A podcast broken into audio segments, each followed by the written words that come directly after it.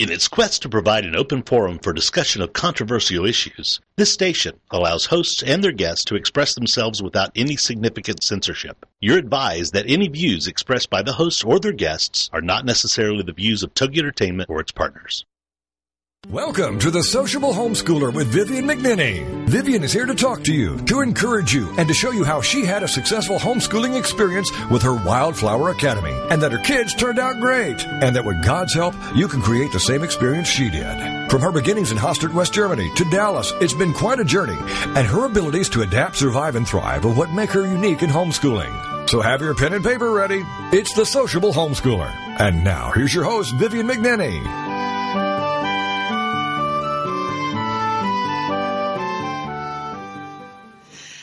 Have you not heard? The Lord is the everlasting God, the creator of the ends of the earth. He does not faint or grow weary. His understanding is unsearchable. Isaiah 40, 28 to 29. No matter how much I try, I keep forgetting God isn't human. I'll insist on thinking of him in human terms to try to put human attributes on him.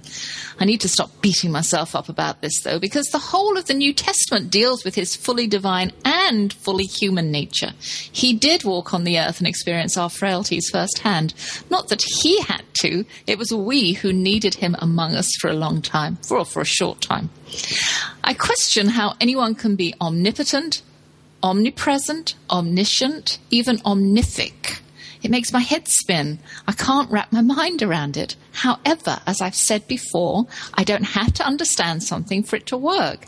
And I grapple with the enormity of my God and the smallness of me, like grasshoppers, Isaiah says. And I'm glad. God is all the omnis. End of story. A dear be- priest friend of mine, Father Ernie, sent me these words from a gifted Baptist Bible teacher as a comment on a correspondence we'd had six months ago, and I was wondering what God was up to in my life. I wonder that all the time. So not only was his message fortuitous, it was apropos too. And I smiled again. God is right here with his little old grasshopper me. Dr. Charles Stanley says, you've got to set your focus on God. He is the one who has all the power. He is the one who loves you unconditionally. He is the one who has made promises he will keep. He is the one who never changes. All the omnis. You've got to have faith. You don't have to understand to believe. Good morning and good afternoon. Welcome to the Sociable Homeschooler. I'm your host, Vivian McNinney. I have a great show lined up, so I hope you're all comfy for the hour. My guest this week is Barbara Allisen, a lifelong kindergartner who believes that ch- although children are only 20% of the population, they are 100% of the future. I hear that. I'll have an excerpt from my book, A Promise, and we'll talk about remodeling, patience, and living in a community and half term. Settle in with your cup of coffee or tea. I've got a piece of cake this week to keep me pampered. Warm yourself up from the inside out and enjoy a jolly hour with me on this winter wonderland of a day in London. I woke up to snow and a fox on Sunday morning, and the snow has lingered all week. I was just like a small child. I had to be outside in it. I'm always surprised at the stealth with which snow falls. We'd been out in it the evening before on our way home from Mass, and the flakes were so tiny. I'd said to the Texan who hates snow walking beside me, Isn't it amazing how such tiny flakes can gather together and form a blanket? Not that sticking looked very promising that early on, but stick it did during the night, and there was about three inches of glistening whiteness on the lawns when I looked out of my window. I grabbed my camera, went outside in my slippers, and snapped photos of the snow looking like royal icing on the tops of the large evergreen bushes we have in the grounds. Then the fox trotted through the rose bushes and stood staring at me as I took a picture of him. I showed my snow shy cowboy, and he said, The fox was there? Just now? Then, impatient to be out and crunching around it, I bundled up and went out to play. The sludge was already setting in and the trees were dripping like crazy, but there were hundreds of people out on the hills and slopes of my woodland park. Yes, the English were taking the air and tobogganing. Snowmen were being put together on the sidelines. Snowball battles were in full force and dogs were running wild. I walked and gazed and took photos and walked for hours I sent pictures to my children in Texas, and my oldest commented, It looks like a scene from The Lion, the Witch, and the Wardrobe. And yes, the lanes through the woods did. I traversed steps and pathways that looked and felt different. The snow weighed down the holly trees, trees, so they brushed my head where before I'd hardly even noticed them. I got lost and found many times, but the whole experience was magical and a wonderful start to the Sabbath. Thank you, Lord. Had we been in Texas, we would have worried about driving and getting somewhere. Here, we just enjoyed the miracle that such small flakes made an impressive covering, billions, perhaps trillions of them, and how beautiful even the most pollarded tree or ugly garden looked. Christ does that at the gates of heaven. He covers us with his unblemishedness, and the Father sees us bathed in the light of his Son, all our imperfections and gnarledness gone. What a gift! And let's do my book excerpt now, shall we, before we get too bogged down with other things. Plunge us into a Texas summer now that we're good and cold. Taken from my 20th chapter entitled Pets, Pets, and More Pets, this is an account of what earned me the best mum title at my Wildflower Academy. Our oldest son is at college in Santa Fe, and my remaining three have established a pecking order that revolves around the blue eyed brother. Simon volunteered at the animal shelter. After three years of regular service, he'd been put in charge of volunteer orientation every other week. No longer the rookie, he was able to delegate his more menial tasks to those younger and less experienced than he, allowing him to work behind the front desk or visit and handle the reptiles for hours. He wanted to be a herpetologist and was an avid fan of Steve Irwin's in Australia. His dream to go to that continent on the other side of the world was perpetuated by his desire to work at the Australia Zoo under the guidance of Steve and his staff of crocodile hunters. The fact that he'd received a signed photograph from the family and a thank you note for a gift he'd carved and sent to them further embedded this burning desire of his. As a family, we were about to enter the snakeskin shedding phase of our homeschool. This particular year, the staff at the animal shelter threw a party for him, a birthday party for him. I think he was all of maybe 15. We were all invited, as homeschoolers usually are. There's no going anywhere without the entourage. A huge spread had been laid out in the break room, and Simon was helping along the finishing touches since he was in the middle of his shift. They asked him to fish out the paper plates from a brown grocery bag, and as he reached inside, he looked up with a startled expression. He pulled out the contents, and we were taken aback too. A sweet little 30 inch ball python smiled winningly at us and purred. Well, you know it didn't. Snakes aren't exactly warm, fuzzy, cuddleable creatures who can smile winningly and purr. The reptile before me caused a shudder to creep up my spine. No oohs and ahs fell from my lips. I may have even said, ugh, but I don't remember. Simon looked at his co-workers and me and grinned. Oh, thanks, guys. He made me jump a little. He held the critter aloft. Where did you get it? There followed a story which gave me time to regain my composure and cover up the fact I'd been struck speechless. My resulting smile of approval was to win me the Best Mum of the Year award. If you're interested, the snake had been found in a vacated motel room and needed a home. Why it should be relegated to our home was a question I chose not to ask. That my son was overjoyed was not lost on me. The staff should have checked first with me, but I know. Obviously, I came across as a trooper and was flattered that my son's depiction of me had been a positive, Mum is the greatest. The staff had thought of everything. There were no objections I could place in the path of acceptance. Pleas of, we have no food or shelter or equipment for this reptile. Perhaps you'd better keep it here. Were groundless. They provided Simon with the terrarium, the bedding, the water bowls, and the food in the form of a live white mouse. I wasn't really very keen on having both a snake and a white mouse added to my domestic menagerie all in one afternoon. But that's what happens when you're collecting kudos towards upgrading to the best mum in the world. I passed a humanitarian edict that if the mouse survived the night with the snake, it be released back to the animal shelter. I hastily amended as neither hubby or I wanted random rodents celebrating their freedom in our house. This was the first of a collection of snakes that would come and live together. Some of them needed separate living quarters, some of them could live in the same terrarium. A snake alone is very low maintenance. I'd sit in Simon's room and watch the glass enclosure and think, what a boring life. No wheel to run around in, no paw to give, no games of fetch, no tricks to learn, no fur to stroke. Simon gradually added to its habitat to increase interest mainly for the spectator, not the snake. A rock, some wood, a small plant. It became a pleasant space for meditation. The python, now christened Monty, sat in a branch and stared, or curled up behind the rock with only the tip of its head visible. Don't try a game of statue with a snake, it will win, belly down.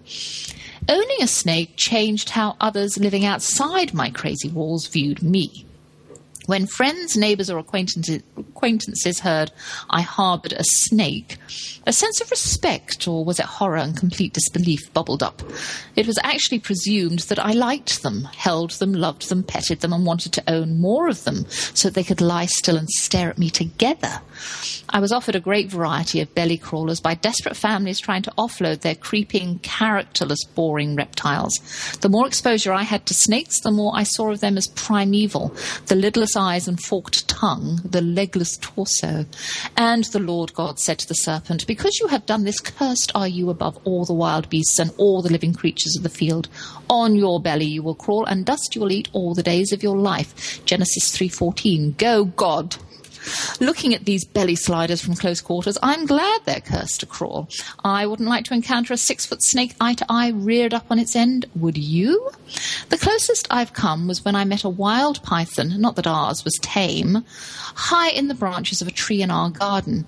It gave me quite a fright. There it was, gazing down at me while I hung out my washing.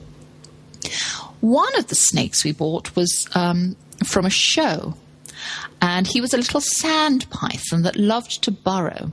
We put him in a glass tank with sand and watched him dig himself to the bottom, and we called him Waldo because he was always buried, and every time we entered the room where his terrarium was kept, we'd look over at it and sing, Where's Waldo? But Waldo was not a contented little snake, and I'm just going to have to leave it at that for now and um, go on a very short break of about 90 seconds. So come right back.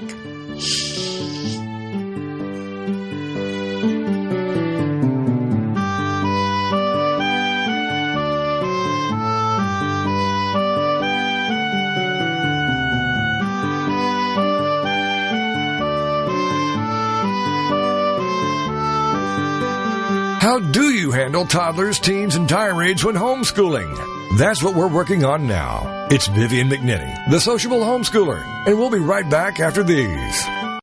Join us for Self Aid Success Stories with Helen Wu, Wednesday nights at 10, 9 Central on TogiNet.com. Helen Wu was born and raised in San Francisco's Chinatown, and after a very difficult upbringing, fighting depression, abuse, and addictions, she finally finds herself genuinely happy inside and out. Helen believes in taking our positive thinking and doing something positive to achieve a positive outcome.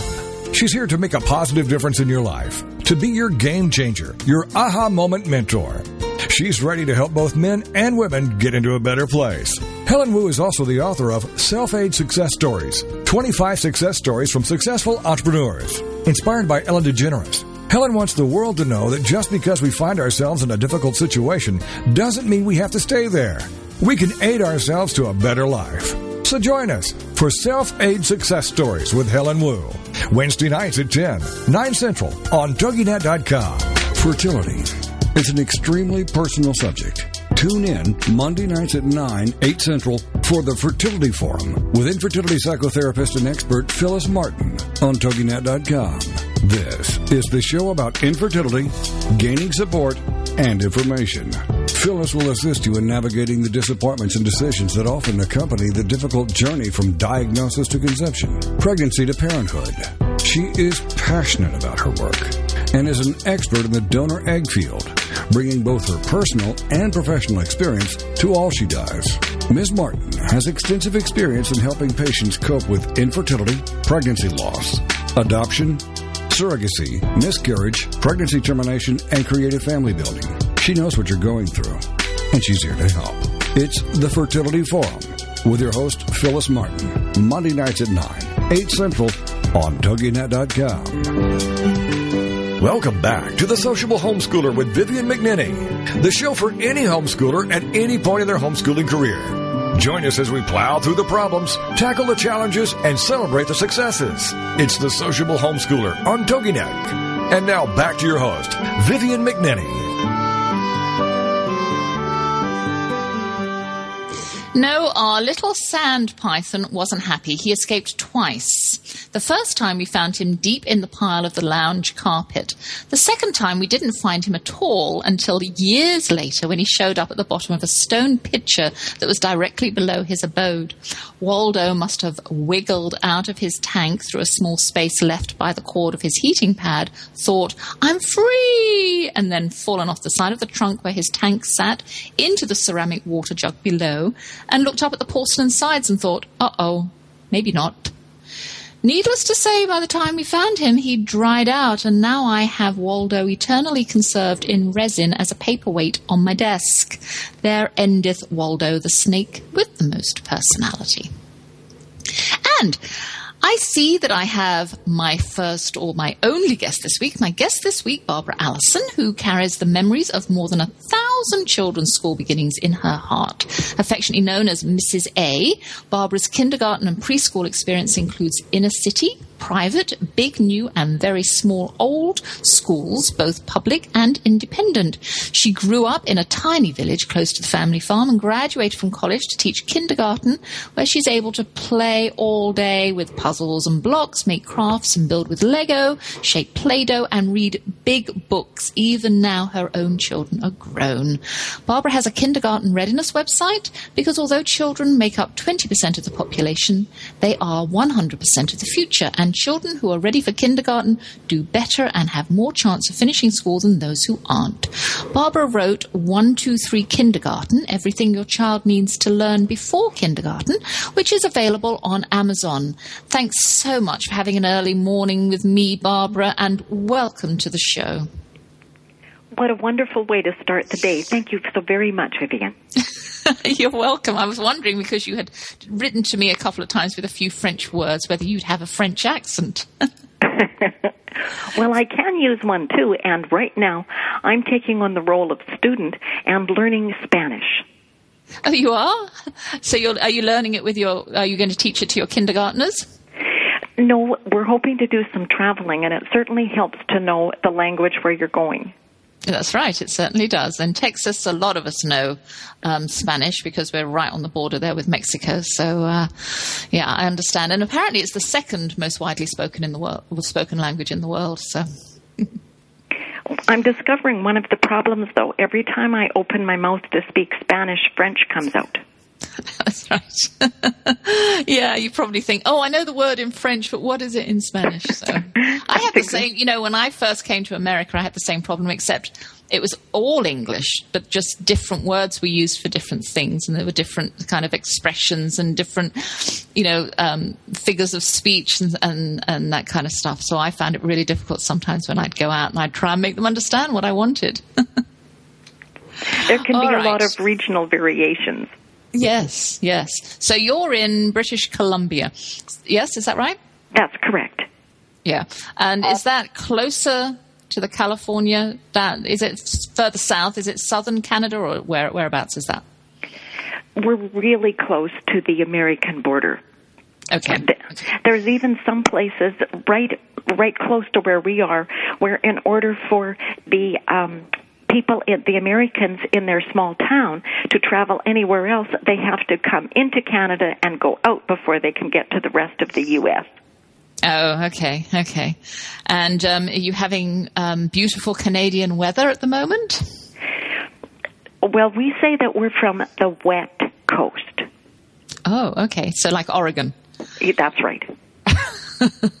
so you don't you don't get the sn- do you get snow? Yes, I'm sure you do get some snow.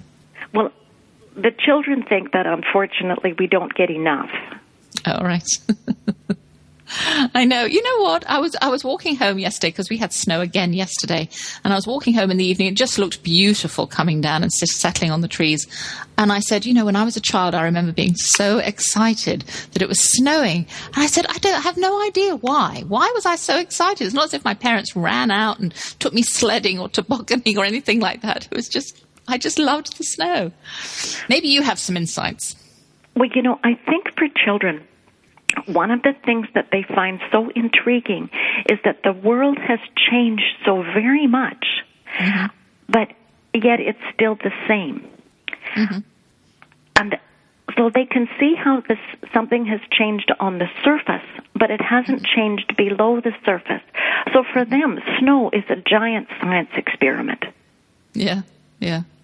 Yeah, yeah, you're right. Because, I, you know, you can, as I said, I was walking out in, in my normal walks and all of a sudden snow changed everything. And so my little landmarks as I walk along were all gone. it was all covered in snow. So, you know, I kind of got lost and found. So that's very interesting. That's right. That's why children, and it does, it is beautiful. It is beautiful until it starts to, starts to melt in little, little patches. All right. Well, let's talk a little bit. You told me that your book had just gone up on Amazon, so I went onto Amazon and there it was. I found it, so I got a link on my my page to it. Um, let's talk a little bit about um, your book and kindergarten readiness, and then we'll apply it um, to some of my homeschool mums who are listening in. All right. Sounds great. Okay. So tell me, um, you know, your book has got a, um, the second title of, or the subtitle of Everything a Child Needs to Learn Before Kindergarten. And I know that years ago, you sent your child to kindergarten and they didn't have to know how to read um, or, or their letters or their numbers. But now that's changed. So tell, tell me what kinds of things now that they're expected to have learned before they come into kindergarten. Well, you're right to some extent, readiness is the school's job. But children who are prepared to learn know what to expect and they can start right away. They're familiar with routine tasks. They don't need as much preparation as some of the other children. And one of the reasons why early learning is so very important is because so very much learning occurs before children even get to school. Mm-hmm. Those early years are 90% of the brain growth and development occurs before children ever get to school. And that's why it's so mm-hmm. important. Mm-hmm. Mm-hmm. Certainly, some of the basics will be covered when children are in kindergarten. But it really helps, I think, if children have what I call knowing how to learn. They have built up questions in their minds from turning over rocks with their parents, bending down on the sidewalk to count the ants.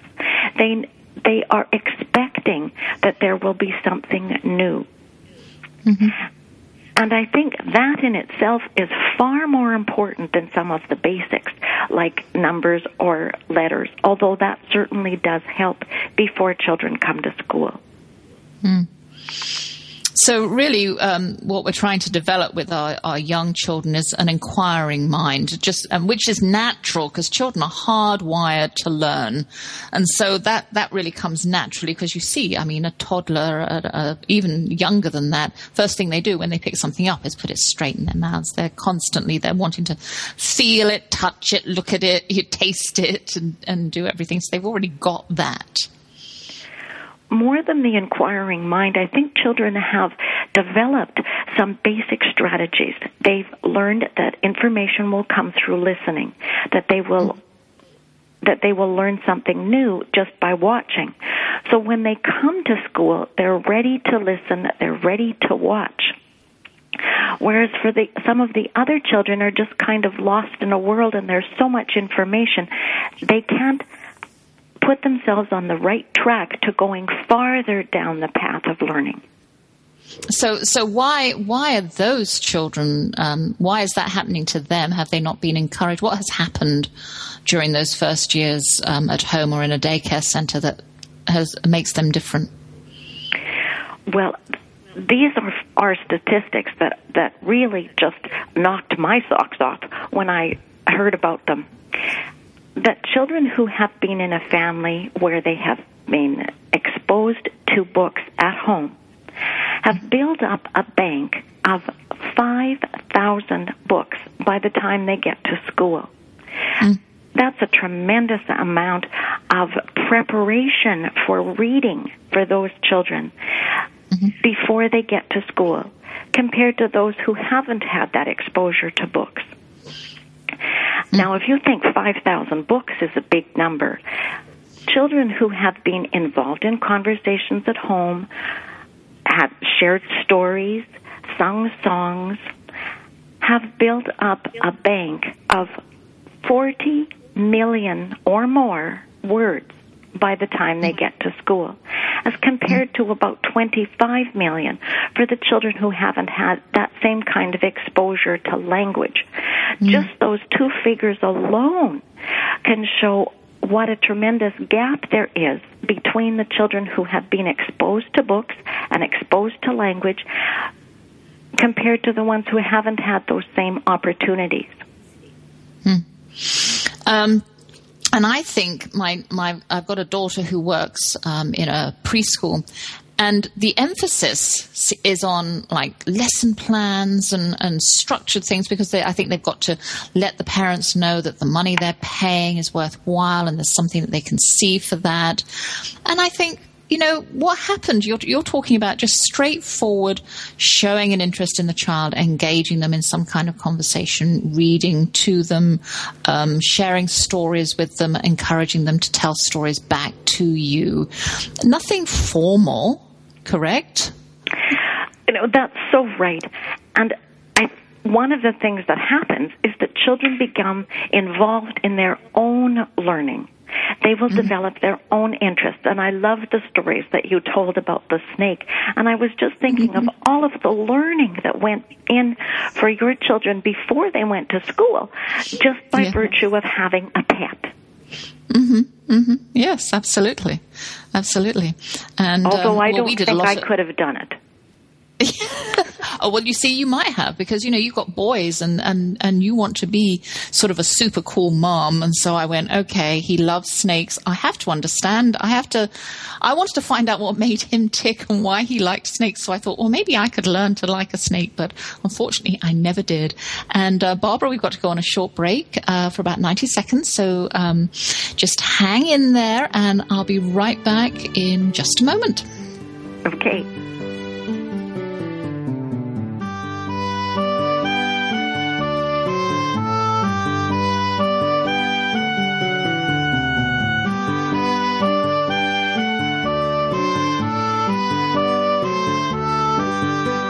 How do you handle toddlers, teens, and tirades when homeschooling? That's what we're working on now. It's Vivian McNinney, the sociable homeschooler, and we'll be right back after these. Attention parents and teachers. Here is a series of alarming yet true facts about the current state of teaching reading in the United States. The federal government has spent close to half a trillion dollars to improve reading ability, and yet we still have over 8 million students who cannot read on grade level. 440,000 students who have a total reading vocabulary of 50 words or less, and a national dropout rate of one new student every 26 seconds. Sadly, one of these could be yours. Fortunately, it's not too late to help. Introducing The Reading Show with Dr. Joe, a fast paced, highly informative, easy to listen to show led by nationally recognized reading authority Dr. Joe Lockavitch. For more on Joe on the show, check out his website, failurefreeonline.com. Listen in this week to learn amazingly simple ways to turn this problem around. The Reading Show with Dr. Joe, with your host, Dr. Joe Lockavitch, Fridays at 10 a.m. Central on TogiNet.com. Friday Friday Nightcap Radio, 10 p.m. to midnight with Christy and Laura on TogiNet.com. Broadcasting from their scrappy kitchen in Greenpoint, Brooklyn. They've got nothing better to do than riff with their favorite Brooklyn based independent vendors, artists, bands, bartenders, foodies, weirdos, and news stories. Featuring the live studio audience. Betty Rehab and the Gay Boys. Sex and dating commentary with the impersonal, The unknown political masked man. And people who kind of know stuff. Stream on after your long week. Brooklyn's variety show of madcap intellectualism. Friday Nightcap Radio with Lauren Christie, 10 to midnight Eastern on TogiNet.com. Radio like you've never seen. Welcome back to The Sociable Homeschooler with Vivian McNinney, the show for any homeschooler at any point in their homeschooling career. Join us as we plow through the problems, tackle the challenges, and celebrate the successes. It's The Sociable Homeschooler on TogiNet. And now back to your host, Vivian McNinney.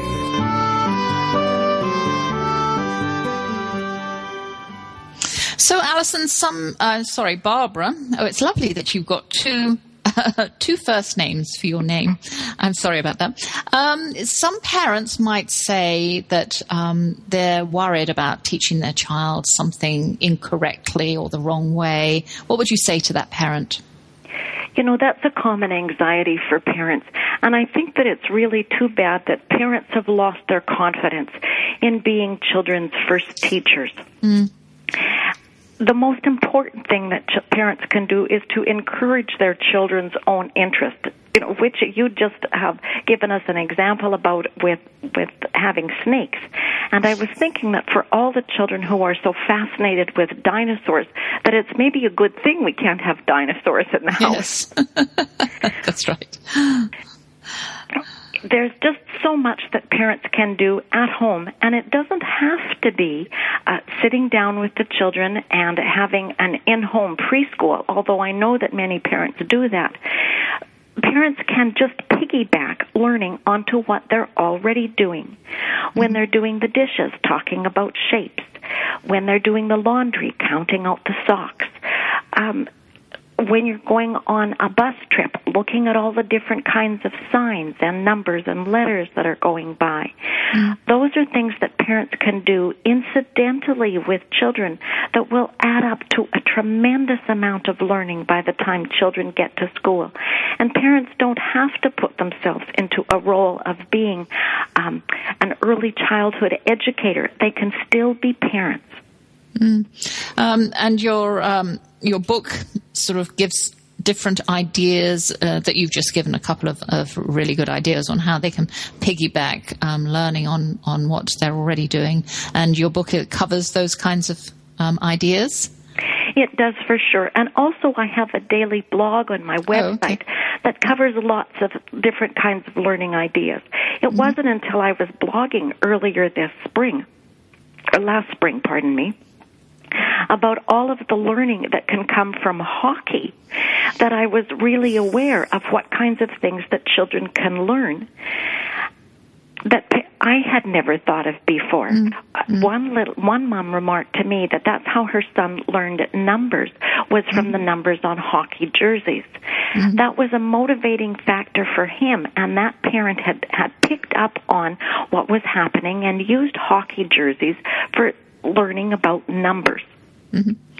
Uh, numbers, colors, being a member of a team, lots of different kinds of learning just from following the child's interests and as a parent extending that a little further.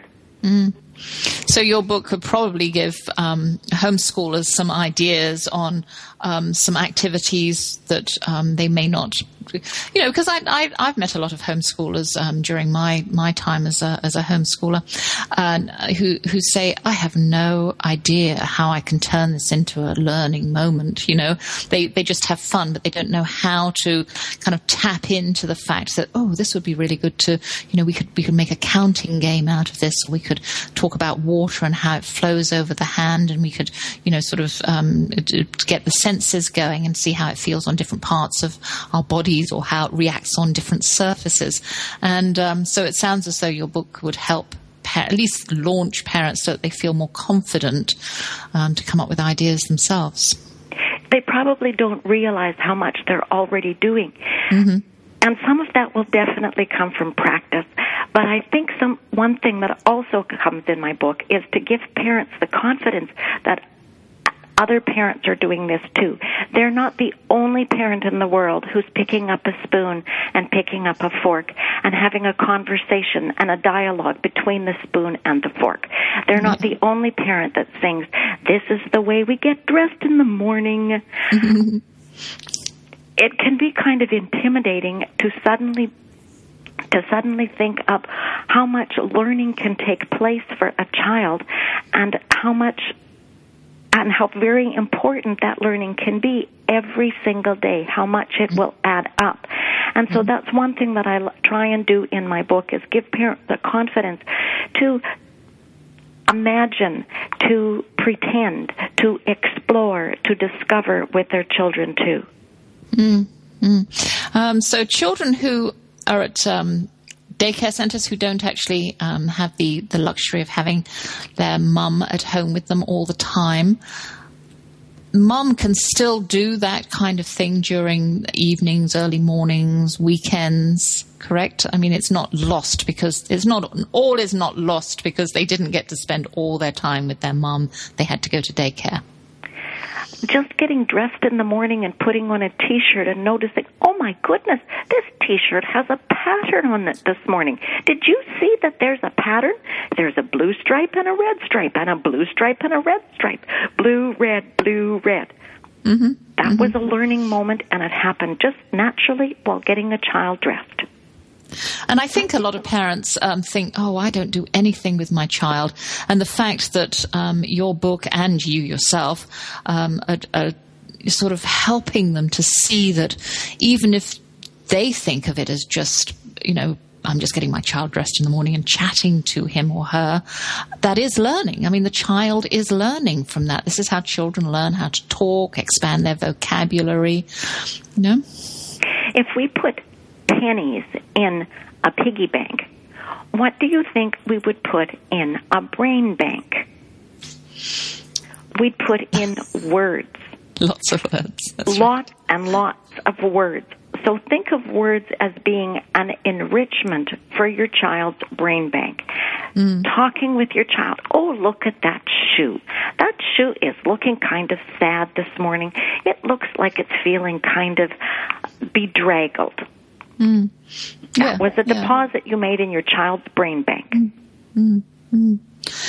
I, I, rem- I remember reading Beatrix Potter to my children and being amazed at the vocabulary in those books because you, you imagine, well, before I sat down and actually read them out loud to the children, I thought they'd be easy little books to read, and they're not. Have you ever read them? They're very challenging. They are. they are, but you know, it gets the child loves these words, especially if they can get there, if they can say it, if they can say a nice big word. And my daughter used to love being able to spell those big words. She'd say, well, I might not be able to do that, but I can spell legislature. so she'd rattle it off, you know, and, uh, it was, it was funny. It was really funny. But yes, just challenge your child by, by expanding their vocabulary. The baby talk. I mean, what, what do you say about baby talk using using you know words that aren't currently aren't, aren't used you know sort of in a school with your child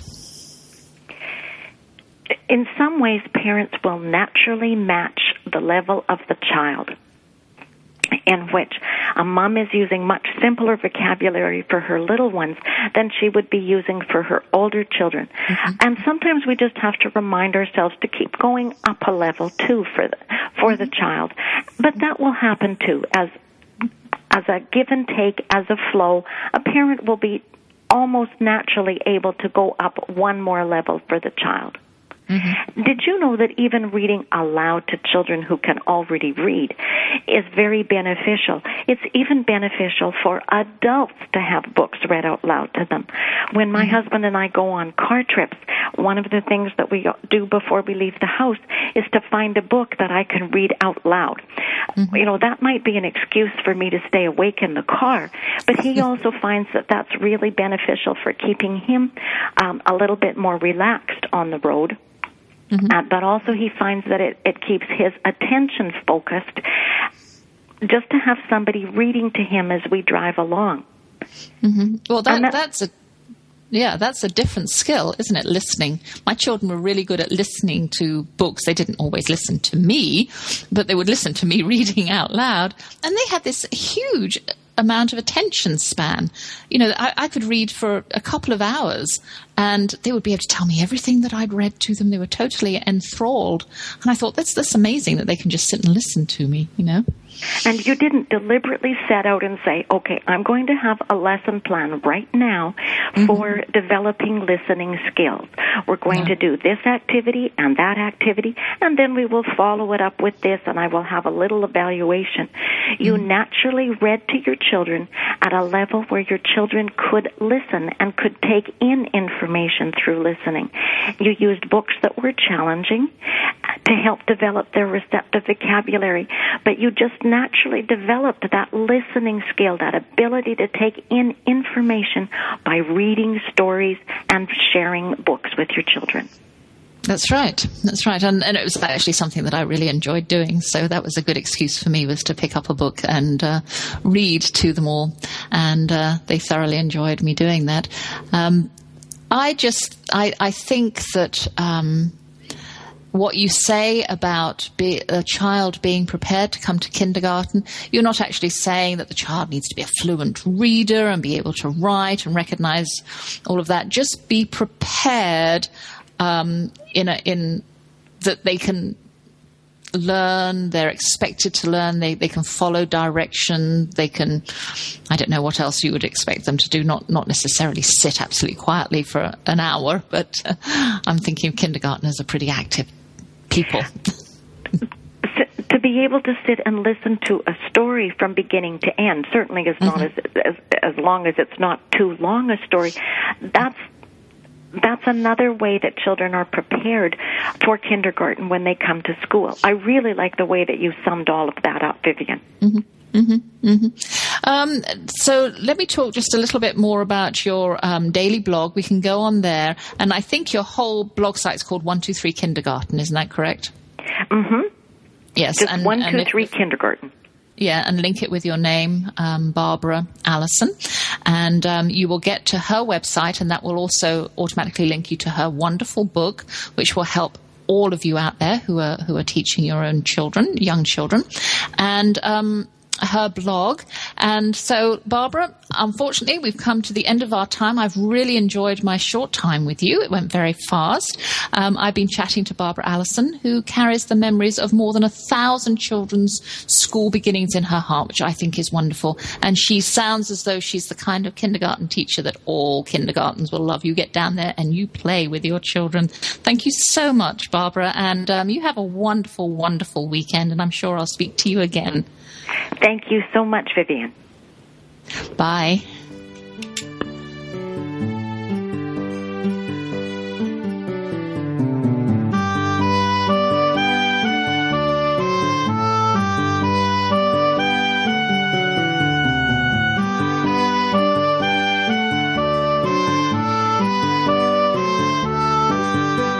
How do you handle toddlers, teens, and tirades when homeschooling? That's what we're working on now. It's Vivian McNinney, the sociable homeschooler, and we'll be right back after these. Everyday Autism Miracles with Shannon Penrod. Friday afternoons at 2, 1 Central on TogiNet.com. Life after an autism spectrum diagnosis doesn't have to be difficult. It can be joyful, happy, and filled with hope. Join Shannon Penrod, author, speaker, coach, and mom of a six-year-old recovering from autism for this inspirational hour of hope.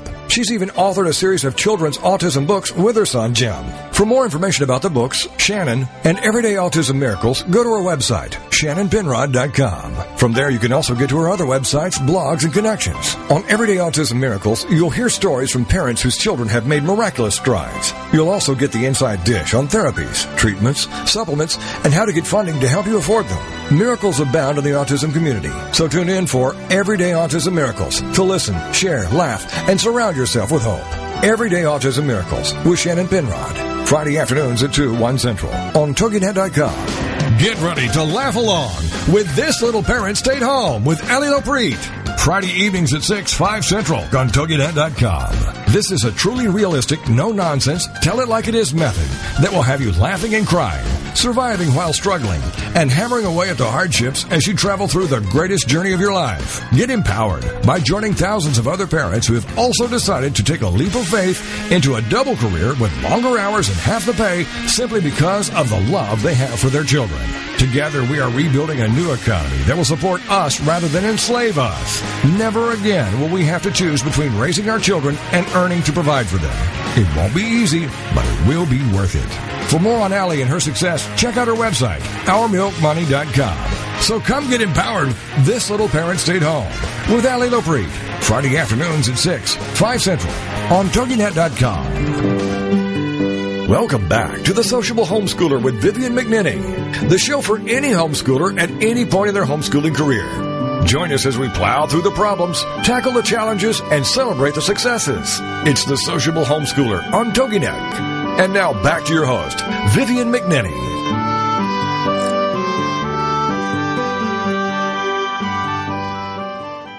Well, my neighborly friend and hairdresser who lives upstairs is having some work done on her flat. This in England can mean anything from decorating a simple coat of paint or putting up some wallpaper to knocking out walls and taking up carpets. She's doing it all. Her kitchen and two bathrooms are getting the total facelift. All the fixtures and fittings out, including wall tiles, commodes, and cabinets, and new ones in. There must be money in hair. Later, she's going to have new carpet and slate put down on her patio. And she reckons the whole process for the overhaul will take several months on and off. She had thoughtfully invited all of her surrounding neighbors. You see, she's a good community dweller um, who would be most affected by the noise in for a sit and sip. Yes, that neighbour. Then she put up a note on the lobby notice board alerting everyone to the imminent work. For some of the fussier residents, she promised that her workmen would only park in designated parking spaces and would always make sure the lobby doors were closed. She apologised in advance for the noise and cheerfully added it would all be finished by May. This is February. She finished with the news that she'd be moving out during this time and the building manager and her mobile phone had her mobile phone number if anyone wanted to reach her. Well, I don't think that made a favourable impression on the rest of the occupants of 32 Albemarle Road. It sounded as though she was off on a world cruise, suggesting that there was going to be more noise than even she could handle.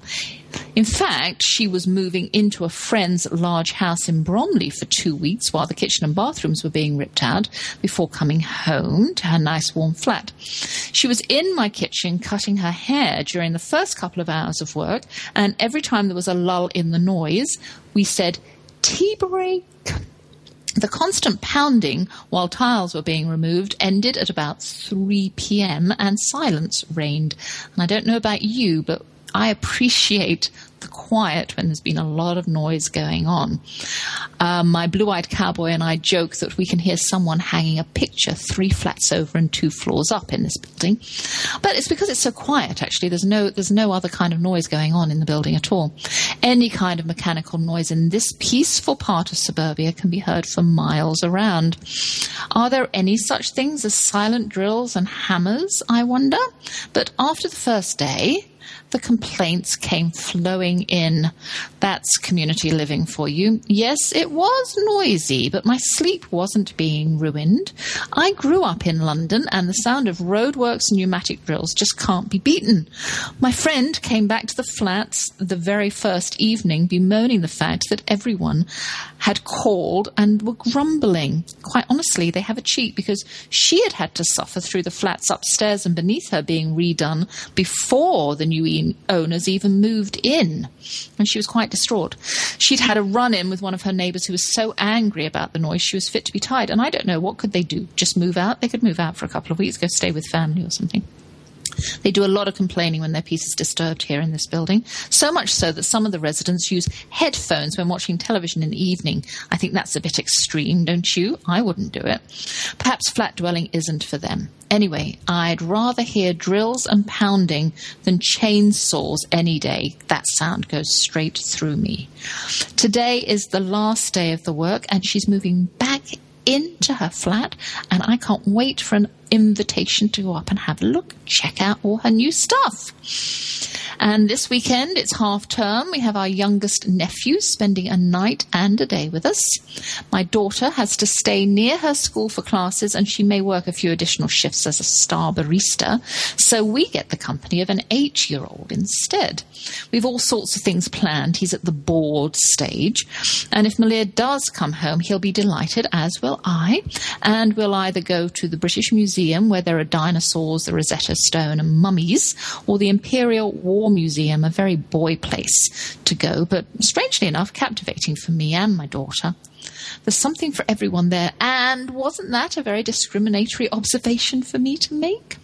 War Museum just for boys? My teacher daughter spent a few hours at Walmart and Kroger last week on an assignment for college. She had to check for blatant examples of discrimination between girl and boy toys and other items, how many of each, etc. And she looked in the film aisle, the music, the books, and even cereal and lunchbox items. It's amazing how certain things are geared for boys and others for girls.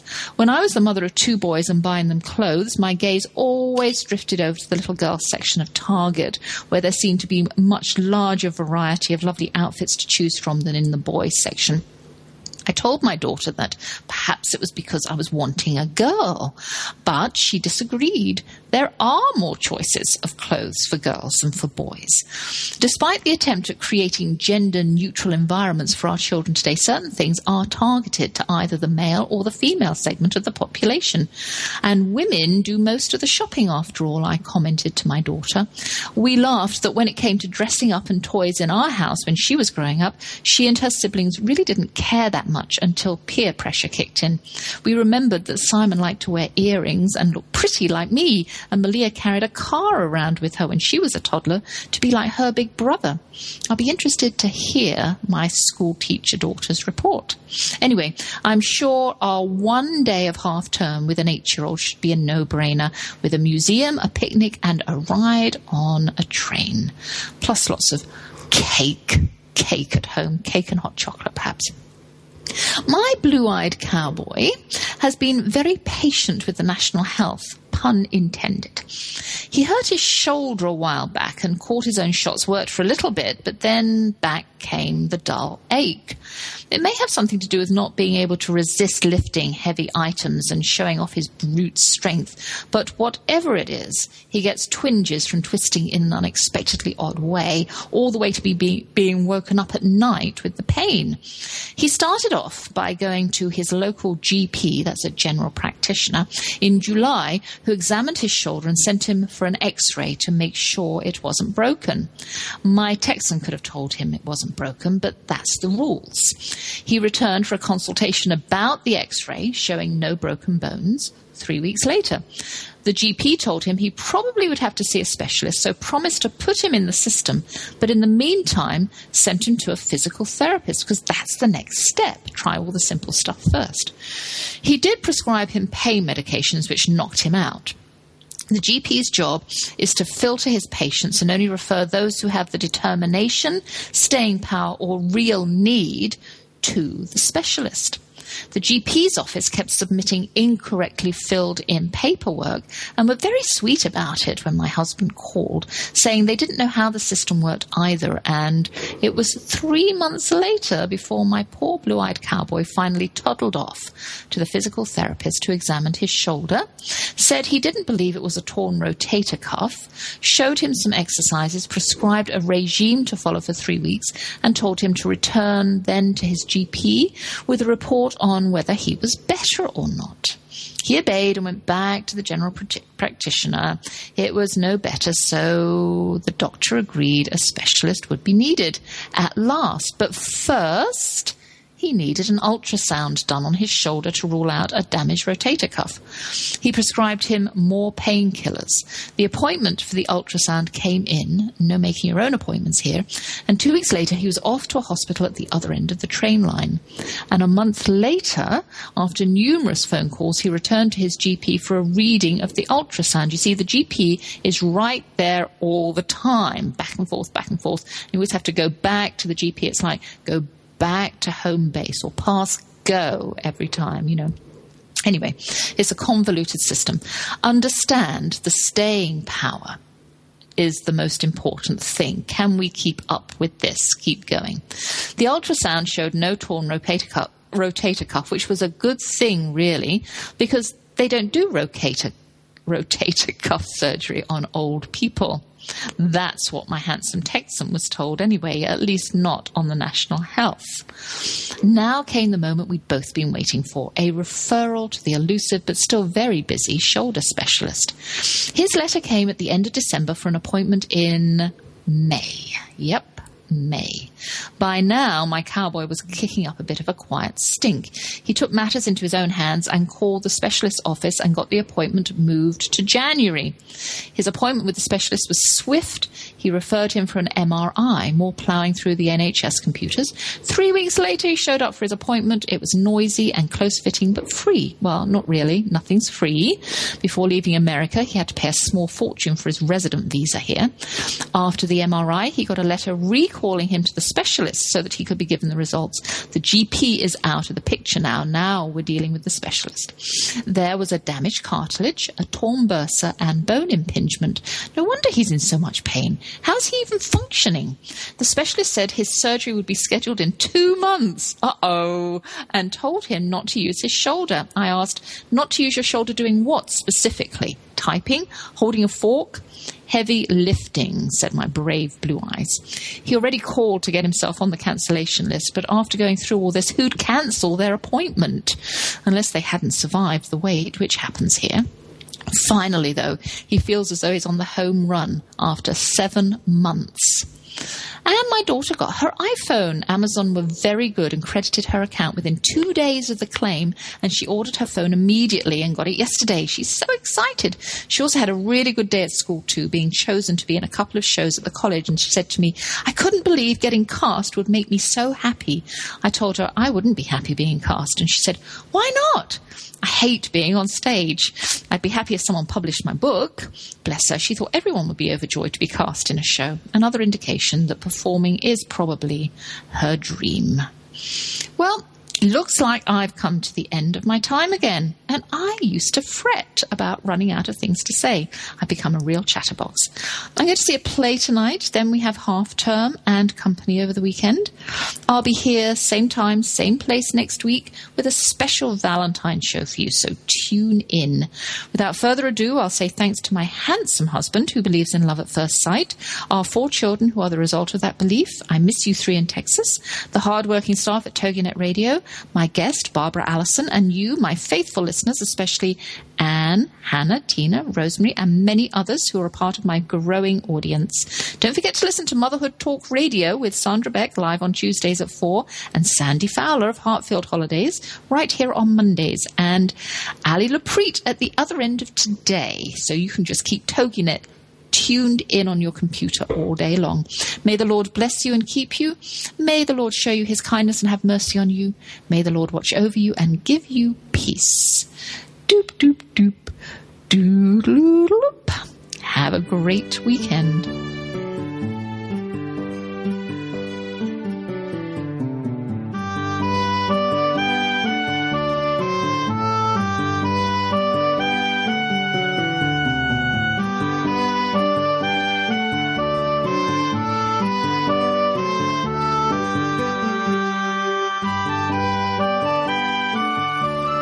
Thank you for joining us for the Sociable Homeschooler with Vivian McNinney on